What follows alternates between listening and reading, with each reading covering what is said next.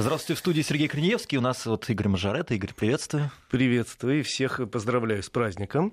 Да, У нас спасибо. вот э, праздничная неделя в полном разгаре. Впереди, конечно, трудовые будни, но, в общем, сегодня праздник, можно э, немножко расслабиться, и поэтому мы подготовили с Сергеем тут достаточно спокойную программу. Вчера у нас было очень много э, самых разных сообщений, поскольку мы обсуждали в эфире законы, принятые и не принятые автомобильные законы в 2019 году.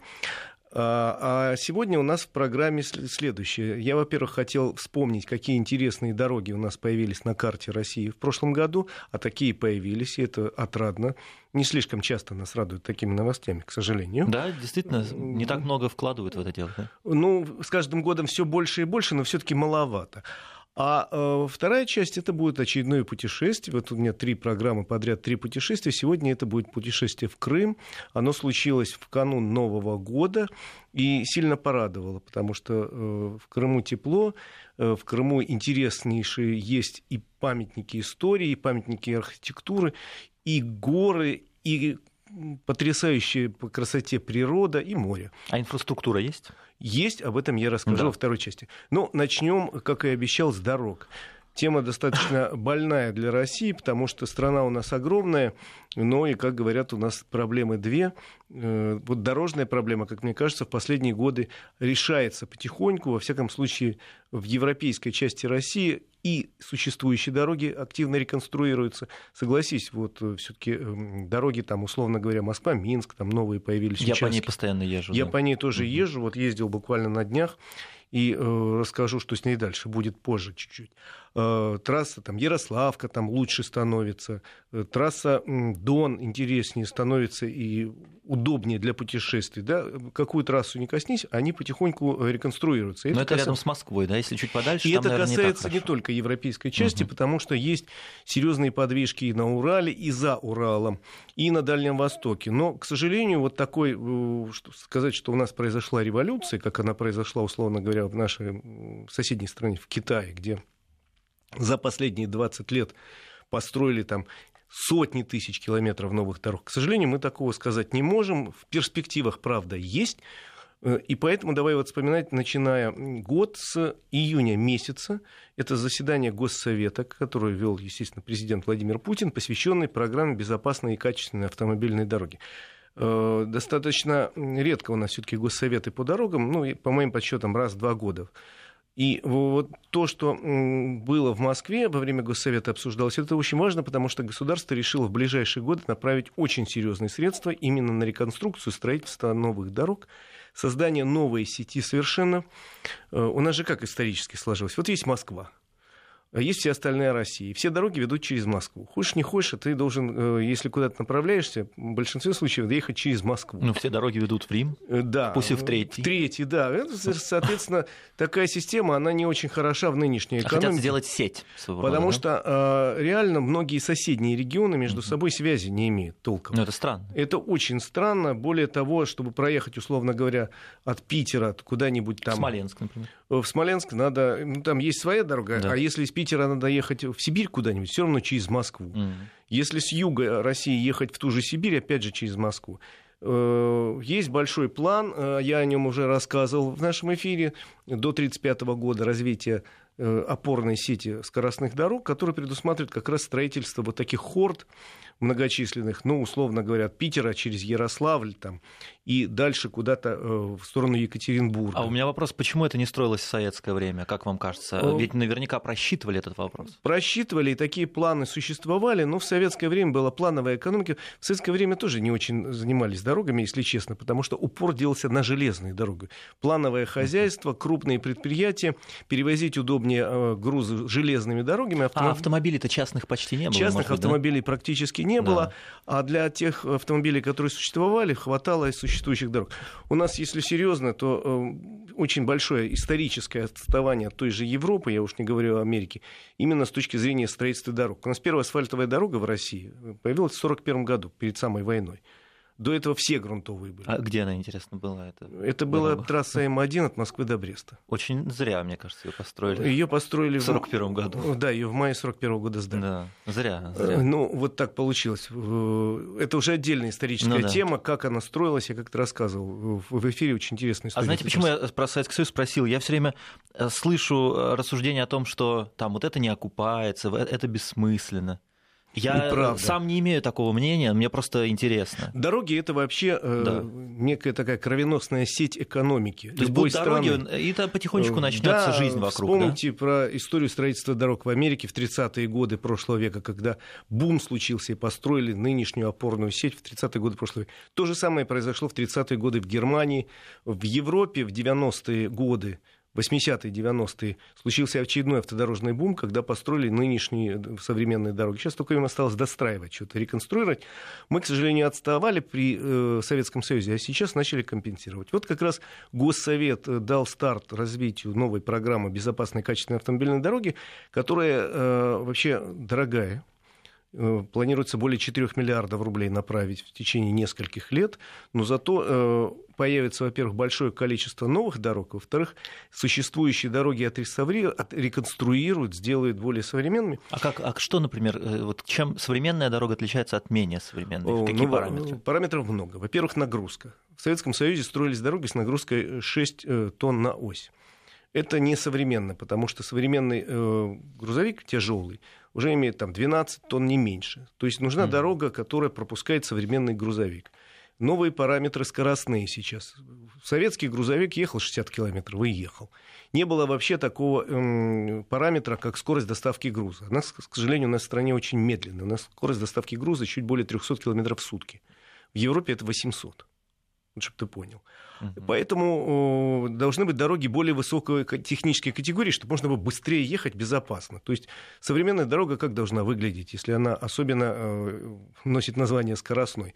Это там, условно говоря, две полосы в каждую сторону, там разделительный барьер посередине, барьер, чтобы исключить всякие лобовые атаки категорически. Барьеры справа-слева, освещение, развязки многоуровневые. Чтобы, понимаешь, стал на эту дорогу, включил круиз-контроль и едешь. Она ровная, ты точно знаешь, что не будет резкого поворота под углом 98 градусов влево. Не будет такого, Вот, да. что у тебя не выскочит на эту дорогу какой-нибудь тракторист с прилегающей дороги. Но это своего рода автобаны, да? Ну, в это некотором роде. в некотором роде вот такая опорная То есть мы уже почти дошли до автобанов. У нас уже есть такие. У нас э, уже есть такие. Киевская, наверное, да?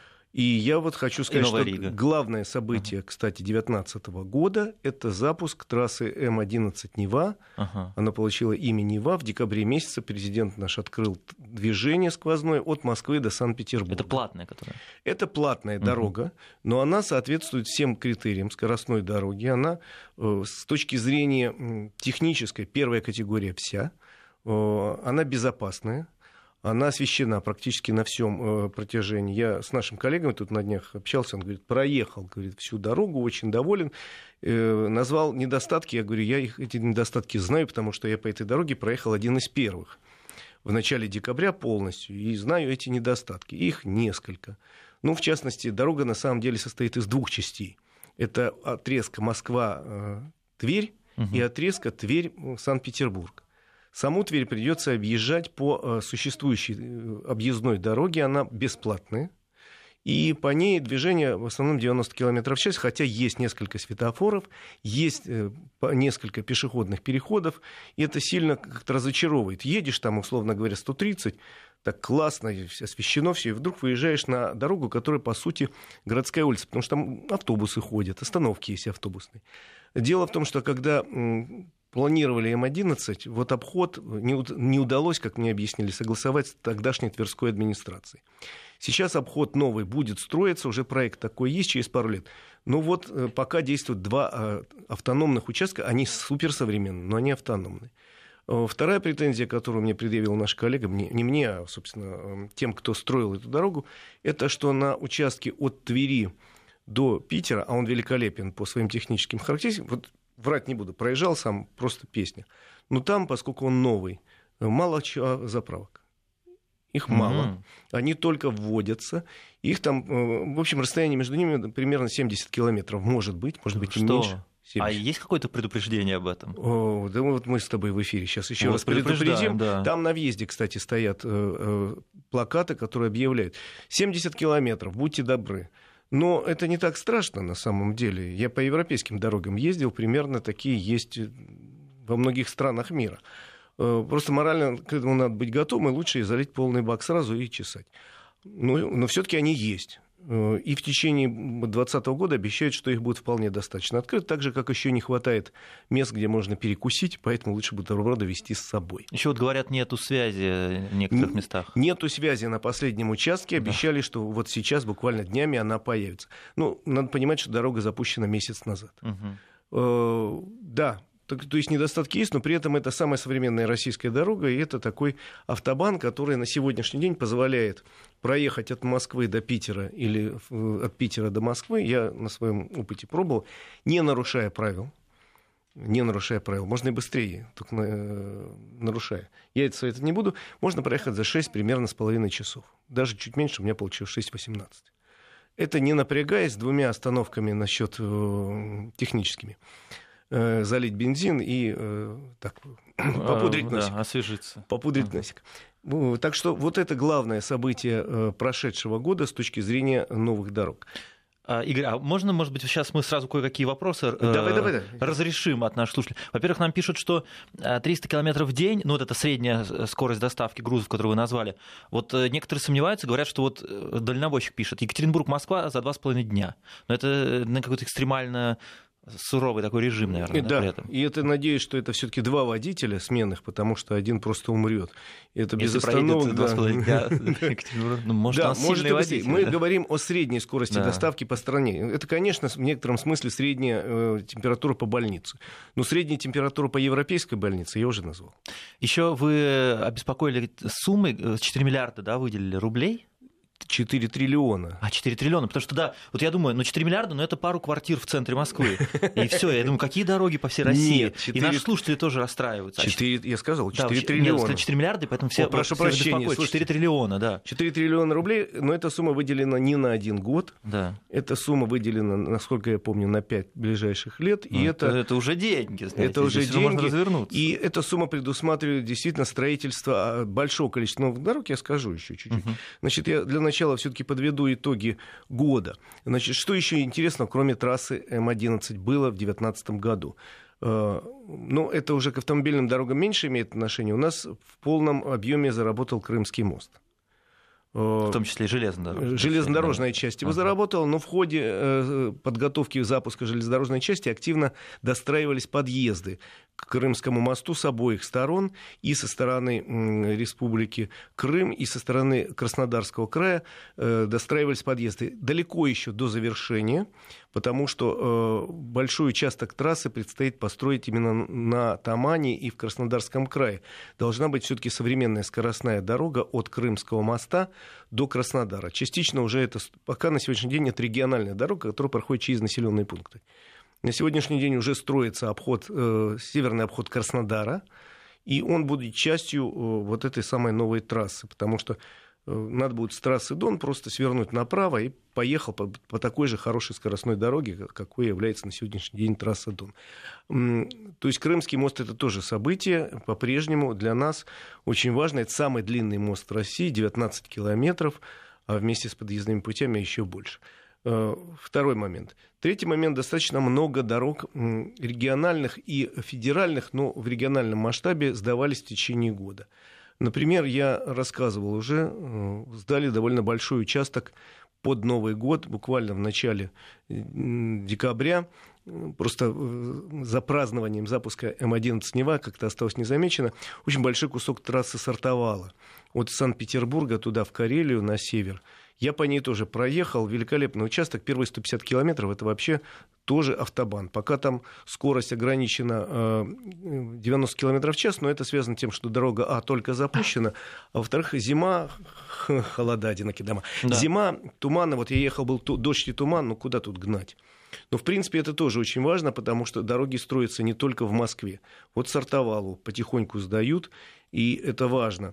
В принципе, очень большие были точечные решения, которые действительно для многих регионов э, сильно упростили жизнь автомобилистов.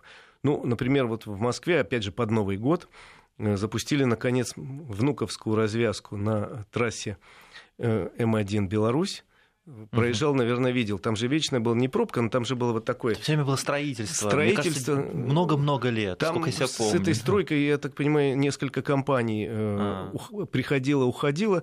Достраивало, насколько я знаю, несколько белорусских компаний. И на сегодняшний день развязку эту построили. Я на днях проезжал, ну просто ты проезжаешь и не замечаешь. И э, забываешь, что тут еще совсем недавно была, ну не вечная пробка, но такие затруднения. Мы все время собирали машины. Потому да. что там вот это, да. если из Москвы есть левый поворот с, на Внуково с переездом через железную дорогу, был ужастен. Там mm-hmm. всегда стояли такие хвосты. Теперь этого ничего нет. Теперь есть там э, выезды вправо-влево, и это действительно э, освободило дорогу и сделало по ней свободный проезд. Кстати, в 2020 году, насколько я знаю, большие планы по реконструкции дальнейшей трассы М1 Беларусь. Э, Ее собираются расширять, чуть ли не до Можайска участок вот этот будет расширен. Э, и построен дублер. Дубл... Построено еще будет несколько развязок, если точно помню, не помню, конечно, штук 6 или 7 новых развязок до этого участка, и э, часть дороги станет, э, дублер, еще раз говорю, параллельно, если ты едешь по этой трассе, обрати внимание, справа-слева там идут дорожные да, работы. Да, да, да. Это вот они, насыпи уже появляются, какие-то технологические работы. Э, в будущем, в этом году активно работы будут продолжены, и часть дороги станет платной, то есть, а появится дублер совершенно бесплатный. То есть э, это не значит, что вот сейчас расширят Минку, и она вся будет платной. Здрасте, mm. приехали. Ничего подобного. Там строят параллельно дорогу. Что из них будет платное, что бесплатно, я не знаю, честно говоря. Но, э, в принципе, она будет иметь и ту, и другую часть. И широкую бесплатную часть, и скоростную часть платную. Ну, так как сейчас обход Одинцова, по которому мне иногда приходится ездить. Он, конечно, не дешево, но... Он ужасно дорогой. Я каждый раз очень жалею денег, но еду, потому что вот эта пробка дурацкая. Там. Зато пролетаешь это да. все дело. Я да. проехал тут на днях. Правда, Раньше-то был он такой дешевый, а потом как-то вдруг неожиданно оп, это по 200 вопрос, рублей вынь да положь каждый это раз. вопрос, во-первых, концессионеров, ну, компаний, которые подсадили содержат. сначала, конечно. Вот. А во-вторых, все-таки, насколько я понимаю, платные дороги строятся в первую очередь для транзитного транспорта. Если ты там живешь, вряд ли ты будешь пользоваться каждый день дорогой. Ну да, да. Ну и, соответственно, э, что можно сказать, самое... Э, вот я смотрю сейчас сайт Минтранса, и тут э, отчеты о том, что в канун Нового года, значит, 260 километров федеральных дорог реконструировано в Центрально-федеральном округе. Там 40 в Мурманской области завершено строительство моста через канал. Тут. В Республике Тыва реконструировали, построили новую развязку. То есть таких вот точечных объектов по России действительно было очень много. Но, к сожалению, а, докладывать о том, что мы в этом году построили там 4-5 тысяч километров дорог, как это делать ежегодно в Китае, не приходится. Но на эти цифры, в принципе, идет речь о том, что надо выходить. Интересно, сколько выделяют в Китае на строительство дорог? Там, наверное, подешевле дороги строить, да? У нас говорят, очень дорого строительство само. Вообще это вещи сопоставимые. Строительство, оно тоже очень разное. Нельзя сказать, что, сколько, что вот у нас средняя стоимость строительства дороги столько-то рублей. Нет, наверное, можно. Наверное, такая цифра есть, я ее, конечно, не помню. Но одно дело строить дорогу там в условиях пустынной местности, где не надо ничего выкупать, просто взял и построил. А второе дело строить дорогу в Подмосковье, где тебе выкупать участки, выкупать, вся земля сразу становится чья-то, как только начинает строить дорогу. Ну, разумно. Э, да, потом переносить многочисленные э, сети какие-то, трубопроводы, газопроводы, там, я не знаю. Э, это первое. Второе, одно дело строить дорогу в условиях крайнего севера, где вроде все холодно, но зато снизу вот гранит. Другое дело строить в болотах. Вот у нас э, строили как раз часть э, М11, насколько я знаю, там строили по болотистым местности, где забивали сваи по 30 метров высотой. Потому что ну, просто болото снизу. Чтобы укрепить, ну, да. Ну, в Новгородской области леса и болота. Представляешь, вот там трасса. Даже уже в Новгородской области. Поэтому, да, говорить о том, что вот дороже... Нет, у нас дороги не... Я как-то вот делал материал несколько лет назад и сравнивал цифры у нас не дороже. Есть, конечно, очень дорогие дороги, но это касается... Вот, представляешь, например, сколько стоит сейчас построить, вот дублер в Москве строит, Кутузовского проспекта. Там же везде чья-то земля, ее надо выкупать. Да, я думаю, это невероятно дорого. Вот если строить в Москве, это чудовищно дорого. Если строить в пустынной местности, это, конечно, можно развернуться по полной программе.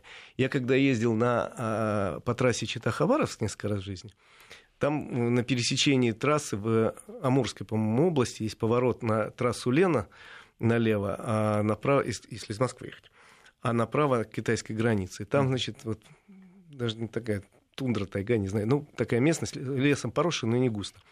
И там вот вдруг посреди вот пустынной местности, где вообще ни одного человека нет, там, ну, только машины редкие, построена такая развязка клеверного типа, большая такая. Я говорю, а зачем такая большая? Тренировались просто? Ну, ее построили из расчета на то, что поток будет и, и со стороны Китая большой, там новый мост построили, и со стороны, вот еще забыл, мост построили у нас в Китай. Благовещенск теперь с соседним городом, с китайским соединенным мостом, э, вот-вот откроет дорожное движение. Но, в принципе, китайский первый мост, соединяющий Россию в Китай, уже готов. Тоже очень важно. Вот. Ну а если о планах говорит но 20 год, мы еще будем рассказывать много раз, я надеюсь. Самый большой план это старт строительства летом 2020 года. Вот-вот-вот. Совершенно новая трасса, которая уже получила название М12. И это будет Москва, Владимир, Нижний Новгород, Казань. И дальше до Екатеринбурга. При этом она будет... Это совершенно новая трасса. Она будет проходить в обход всех городов. Она будет скоростная. И будет э, ответвление на юг к Оренбургу и она соединит Казахстан, Россию и э, Европу. Это часть э, будущего международного коридора, который называется Европа-Западный Китай, ЕЗК. Очень большая новая трасса, и это один из самых грандиозных проектов, который стартует в 2020 году. Начнется строительство с участка Москва-Владимир. Еще раз говорю, дорога пройдет от столицы э, мимо крупных городов, в обход Балашихи, Ногинска, там, Э, в обход Владимира, туда дальше к Екатеринбургу, и параллельно начнется строительство с другой стороны, в, Самарской области, начнется с обхода э, нового Тольятти и строительства нового моста через Волгу. То есть про, планов теоретически громадье, хотелось бы все-таки, чтобы эти планы как можно быстрее в жизнь воплотились. Игорь, ну сделаем сейчас небольшую паузу. У нас впереди новости. Надо сказать, э, многие наши слушатели поздравляют нас с Рождеством. И мы а, их. И мы их тоже в ответ поздравляем. Спасибо вам большое. Впереди новости, затем мы вернемся. И мы вновь в эфире, Игорь. Да. Мы в новой эфире. Много дорог было построено. Теперь путешествие, путешествие да. в Крым. Э, я начну тоже с дорог, кстати. Конечно. Потому что в Крыму сейчас очень активно строится несколько новых трасс, которых не было раньше. В частности, это трасса Таврида. Если вы едете в Крым на автомобиле через замечательный Крымский мост, э, то имейте в виду, что впереди вас ждет э, современная трасса Таврида от Керчи до Симферополя, но она еще э, сдана только в первом приближении. То есть э, разрешенная скорость там где-то 60, где-то 90. И самое главное, вот я сейчас рассказывал про трассу М11 Нева, на Тавриде тоже пока нет заправок. И если вы хотите заправиться, надо будет 190 э, километров вообще без заправок, надо съехать вправо, э, э, свернуть вправо, влево, там указатель есть, на населенный пункт, на старую дорогу, и там заправляться. А еще лучше залить полный бак Керчи и, соответственно, в районе Симферополя выехать. То есть трасса еще не на 100% сдана, она еще не скоростная, но уже современная достаточно, с хорошим асфальтом, там, с разделительными барьерами и так далее. Также сейчас вот я проехал, строится трасса от Севастополя до Симферополя. Очень активно работает техника, новые развязки, новые дороги. Ничего подобного раньше не было. Но эта трасса строится, и особенно активно вот сейчас в зимний сезон. Это создает определенные проблемы, потому что кое-где надо пропускать технику, разогнаться сильно нигде не получится. Э, сдан только первый участок полностью Э, от Симферополя туда в сторону Бахчисарая относительно небольшой, там уже есть современная трасса, уже ближе к Бахчисараю или старые участки трассы, или вот стройка сплошная. Ну и ближе к Симферополю тоже дорога более-менее хорошо готова, там можно тоже хорошо, красиво ехать.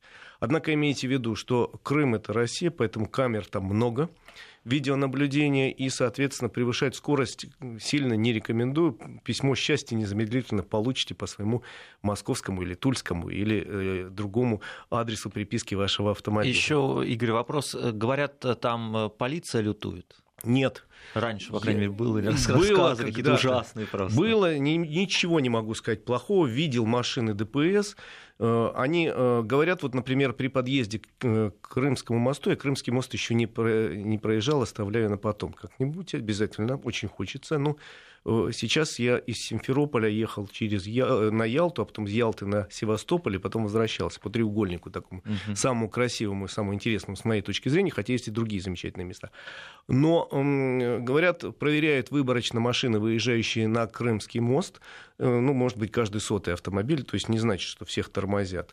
Кстати, если вы едете по Крымскому мосту, Э, имейте в виду, это мне вот люди, которые проезжали, категорически, очень красиво, интересно, но категорически нельзя останавливаться. Категорически, чтобы сделать замечательный селфи или картинку. Это э, мост, это очень запрещает наши правила, это очень опасно, поэтому если вы хотите сделать картинку с мостом, это надо где-то при подъезде к нему, стоя или с другой стороны, остановиться где-то на площадочке и сделать картинку. А там э, есть специальная точка, откуда это хорошо получится? Уже она оборудована? Смотровая площадка какая-нибудь? Говорят, есть. Фотоспот, так сказать. Говорят, есть. Да было бы правильно. Наверняка будут более оборудованы, но сейчас они уже известны, эти точки. Значит, э, что касается дорог, то дорога, например, э, которая ведет из Симферополя в сторону Ялты, она такая любопытная. Сначала от Симферополя есть ровная, а потом она идет через Ангарский перевал. Это, он вроде небольшой по таким меркам, там, условно говоря, Кавказа или Памира, там всего около 800 метров, но он достаточно крутой, серпантин спуск, и зимой надо быть очень осторожным, потому что там бывают туманы, бывает не очень хорошая погода, дожди, и проехать бывает не э. Но об этом предупреждают заранее, ставят специальные знаки. Э, вот, собственно, два главных слова про дороги. А теперь про Крым. Я вообще считаю, что зима это лучшее место для лучшее время, прошу прощения, лучшее время для путешествий во многих регионах, в теплых, в том числе и вот на юге России. Потому что вот я был, э, значит, в Симферополе, было примерно там плюс 3 и пасмурно, а в Ялте было плюс 15 потому что ну, вот перевал, горы, э, совершенно другой климат, плюс 15, туристов не так много, цены человеческие, дороги достаточно свободные, и для путешествий замечательно, особенно если вы такой культурный, что называется, турист, ставите целью не просто посидеть там в ресторанчиках. А есть? А, ресторанчики работают все, абсолютно, и цены зимой они более щадящие, чем летом. А если вы культурно хотите погулять, то тут как раз все карты в руки, потому что ни в Ливадийский дворец, ни в Никитский ботанический сад, ни в Воронцовский дворец очередей на вход нет. То есть вы можете прийти вот прямо с улицы, и через пять минут вы войдете. Хотите с экскурсоводом, хотите вот сами по себе. Возможностей очень много именно походить, посмотреть, потому что как известно, в Крыму масса таких ну, знаковых точек. Я же говорю, есть Ливадийский дворец, Аркадия, там, э, Никитский, э, Юсуповский дворец, Воронцовский, Ласточкино гнездо. Это я вот то, что сверху называю. Плюс, если поехать вглубь э, страны, вглубь полуострова, это Бахчисарай, естественно. Это пещерные города, которые вокруг Бахчисарая, их несколько. И везде достаточно свободно сейчас можно погулять, походить, посидеть в ресторане без очереди, пройти в этот дворец без очереди, что очень странно. Я ведь рассказывал, например, я тут некоторое время назад в Питер вот так попал, и попал в два дворца, в которые летом я был вот в мае и вот в ноябре, в конце, в начале декабря. И в, в мае там стояли хвосты, причем, например, в Екатеринский дворец в Царском селе Э, указатели. Из вдоль... китайских туристов, да? И наших тоже. А, ну, китайских много, и наших. И столбики такие стоят. Отсюда один час стоять, отсюда два часа стоять, вот этого столбика. А сейчас там никого нет, и китайских туристов в том числе. А, то же самое в Крыму. Там сейчас достаточно много отдыхающих, то есть гостиницы, я так понимаю, э, не на 100%, но достаточно хорошо заполнены, потому что достаточно много людей, ну, кто-то себе не может летом позволить отдых, зимой все-таки дешевле. Э, кто-то действительно выбирает такие места, где можно попутешествовать. Вот как я, мы жили в небольшом отеле в районе Ялты, в районе Ялты. И, соответственно, у нас был э, целый день на Ялту, который получил большое удовольствие и большой кошмар, потому что там Ялта, что представлял с точки зрения автомобилиста, это город расположен на склоне. Горы, а я был в Ялте, но я был не автомобилист. А я был автомобилистом, я такой ага. по жизни. И ездить ага. по нему, конечно, очень сложно, тем более, что зима, время, когда идут ремонты многочисленные к летнему сезону. Перекрытие, э, навигаторы там все в Ялте сходят с ума. Вот все сходят с ума, ага. у всех любой, какой ты не поставишь, Яндекс, там, Google, Maps, э, встроенные, которые есть в машине, они все глючат. Вот почему это происходит, я не знаю, но у меня апофеозом было глюка, когда мы долго искали, где э, подъехать к Воронцовскому дворцу, и навигатор гонял вверх-вниз через какие-то дворы, через какие-то гаражные кооперативы. Долго гонял, гонял, и в конце концов мы приезжаем к тупику, знак висит «тупик», вот такой обычный, а под ним табличка. Гениально, у меня есть фотография, покажу. Там написано «Ваш навигатор врет». Да вы что? Я никогда в жизни не, не, первый. не видел таких табличек, но это правда. Э, ну, в общем, нашел я, в конце концов, вход в Воронцовский дворец. Успели мы посмотреть, уже темнело и Воронцовский дворец, и совершенно фантастический парк. Парк, в котором можно гулять часами, там просто изумительно красиво. А потом день у нас был на Севастополь и Херсонес – вот в Севастополе в детстве бывал несколько раз, могу долго рассказывать про этот замечательный город, а Херсонес для себя открыл. Довольно интересные сейчас идут раскопки там. В принципе, те люди, которые бывали в Помпеи, меня поймут. Это уже почти Помпеи, потому что там э, разрыты улицы, дома. Можно посмотреть, вот тут был дом богатого человека, дом бедного человека. Вот здесь была э, подпольная церковь, потому что э, известно, что в Россию православие пришло именно из Кирсанеса. И сначала там это тоже было под запретом. Вот здесь была первая церковь. Здесь крестили там князя Владимира, там Большой Владимирский собор стоит, но он очень странный, потому что он стоит на фундаменте старого храма, того самого. И вот первый этаж, рабочий этаж второй. На втором этаже, собственно, основное помещение. А на первом этаже это э, фундамент, вот ходишь по фундаменту, вот э, старинному фундаменту храма там э, середины первого века нашей эры. То есть очень все интересно, и по самому Херсонесу можно провести день. Вот, ну, у нас было полдня, это было так интересно, такая любопытная экскурсия, потому что город сам по себе, существовавший там, начиная с там, 500 года до нашей эры и э, дошедший до 15 века. Вести ФМ. И вот, и до 15 вот. века. То есть до 15 века. Ага. Потом он пришел в запустение, ну а сейчас его активно раскапывают, и это очень интересно. Я думаю, через несколько лет это будет не хуже совсем, чем Помпеи. Сейчас уже почти как. Ну и сам Севастополь по себе потрясающе интересен, потому что это город русской морской славы.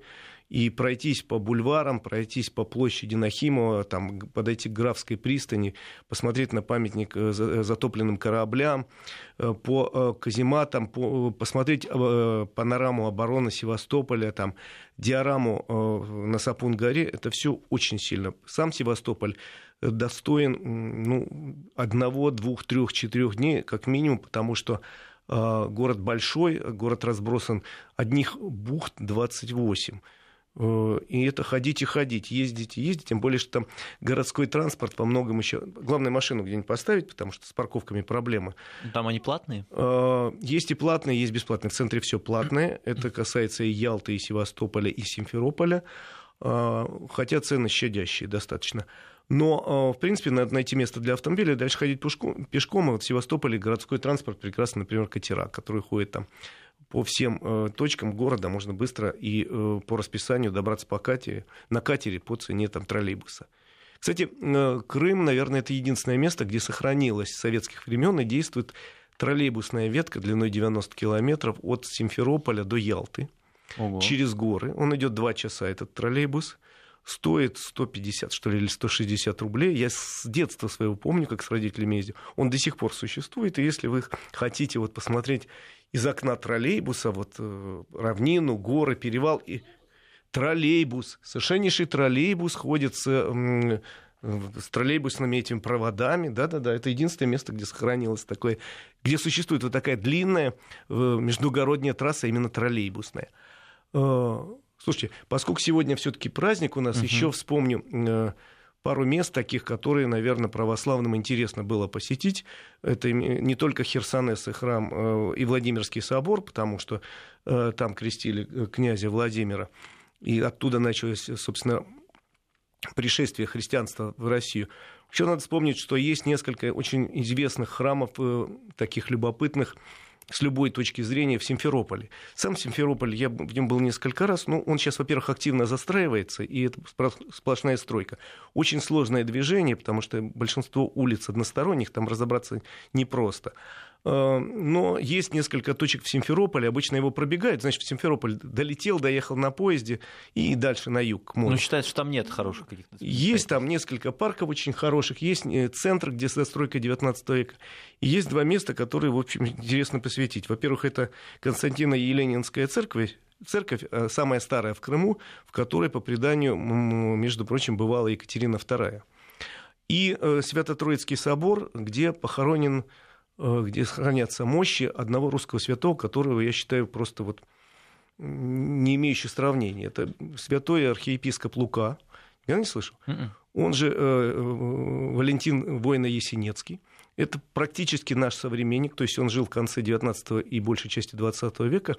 Знаменит он тем, что он сумел сочетать религиозность. Он был последние, ну, последние 20 лет своей жизни архиепископом крымским и симферопольским.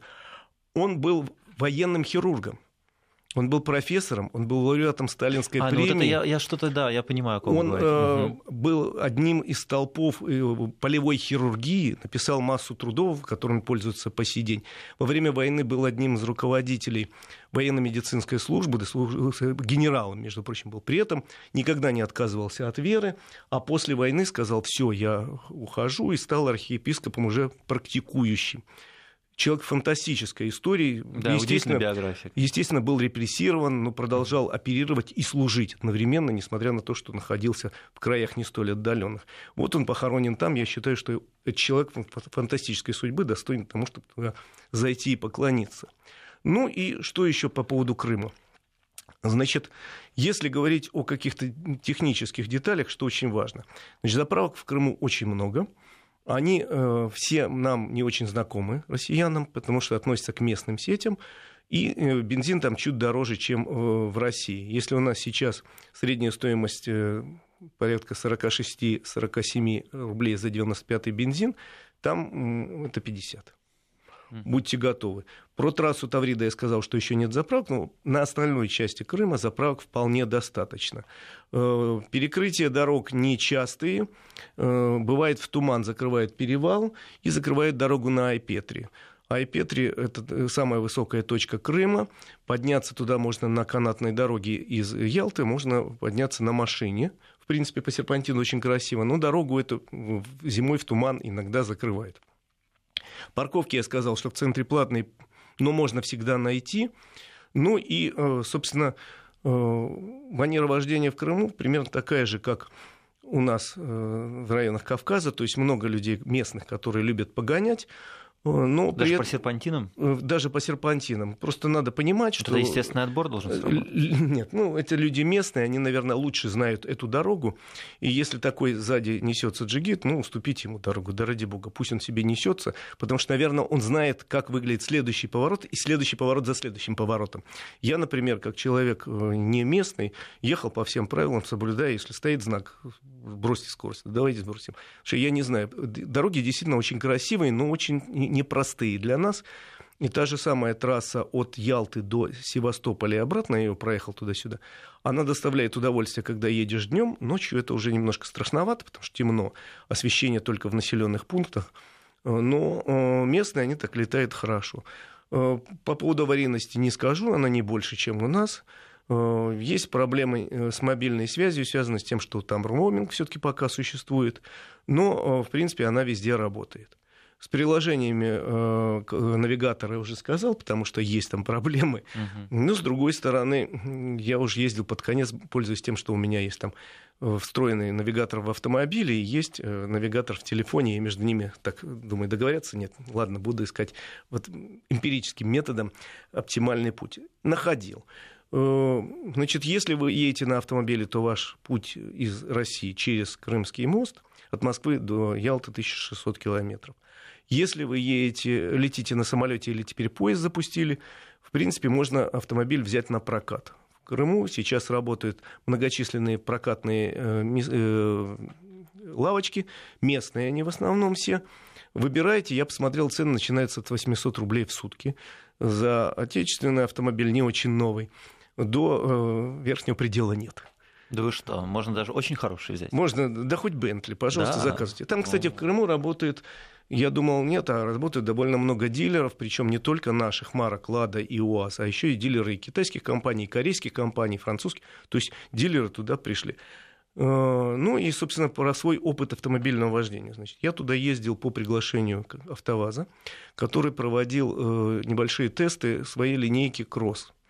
У АвтоВАЗа сейчас есть автомобили Кросс и Лада Гранта Кросс, и Лада Веста Кросс, и Лада X-Ray Cross. Это, в принципе, те же самые автомобили, только с несколько увеличенным клиренсом и оформлением соответствующим. То есть внедорожная такая обвязка по бокам, то есть он выглядит более таким боевым. Ну и внутри там некоторые элементы отделки отличаются. Ну, такие. А в автомобиле X-Ray Cross появляется в некоторых случаях специальное такое колесико, которое создает псевдовнедорожный режим, действительно помогает. То есть он не становится автомобиль полноприводным, но более активно можно на нем э, выезжать на целину. В любом случае эти автомобили с очень хорошей подвеской, приспособленные для наших дорог и э, с высоким клиренсом. В среднем клиренс 200, а X-Ray 210 есть миллиметров, то есть это э, своеобразный рекорд в классе. Причем, если у вас действительно есть нужда выезжать на какие-то такие дороги, эти автомобили, я считаю, что оптимальные, на не очень хорошие, потому что подвеска сделана в России специально для России. При этом автомобили уже можно считать российско-французским, потому что АвтоВАЗ взял многие технологии французского Рено, и э, качество у них уже совершенно такое нормальная. Причем много вариантов. Условно говоря, у Гранты Кросс двигатель 1.6, но разные форсировки, 87 и 106 лошадиных сил, есть механика, есть робот, который довели до ума, и стоимость начинается от 560 тысяч, тут конкурентов нет. Э, максимальная скорость, э, максимальная цена автомобиля «Лада» на сегодняшний день – это меньше миллиона. Тоже конкурент так и предложить цену не может. Игорь, спасибо вам большое, было очень интересно. Еще раз с праздником. Всех с праздником да, и хороших дорог. До свидания.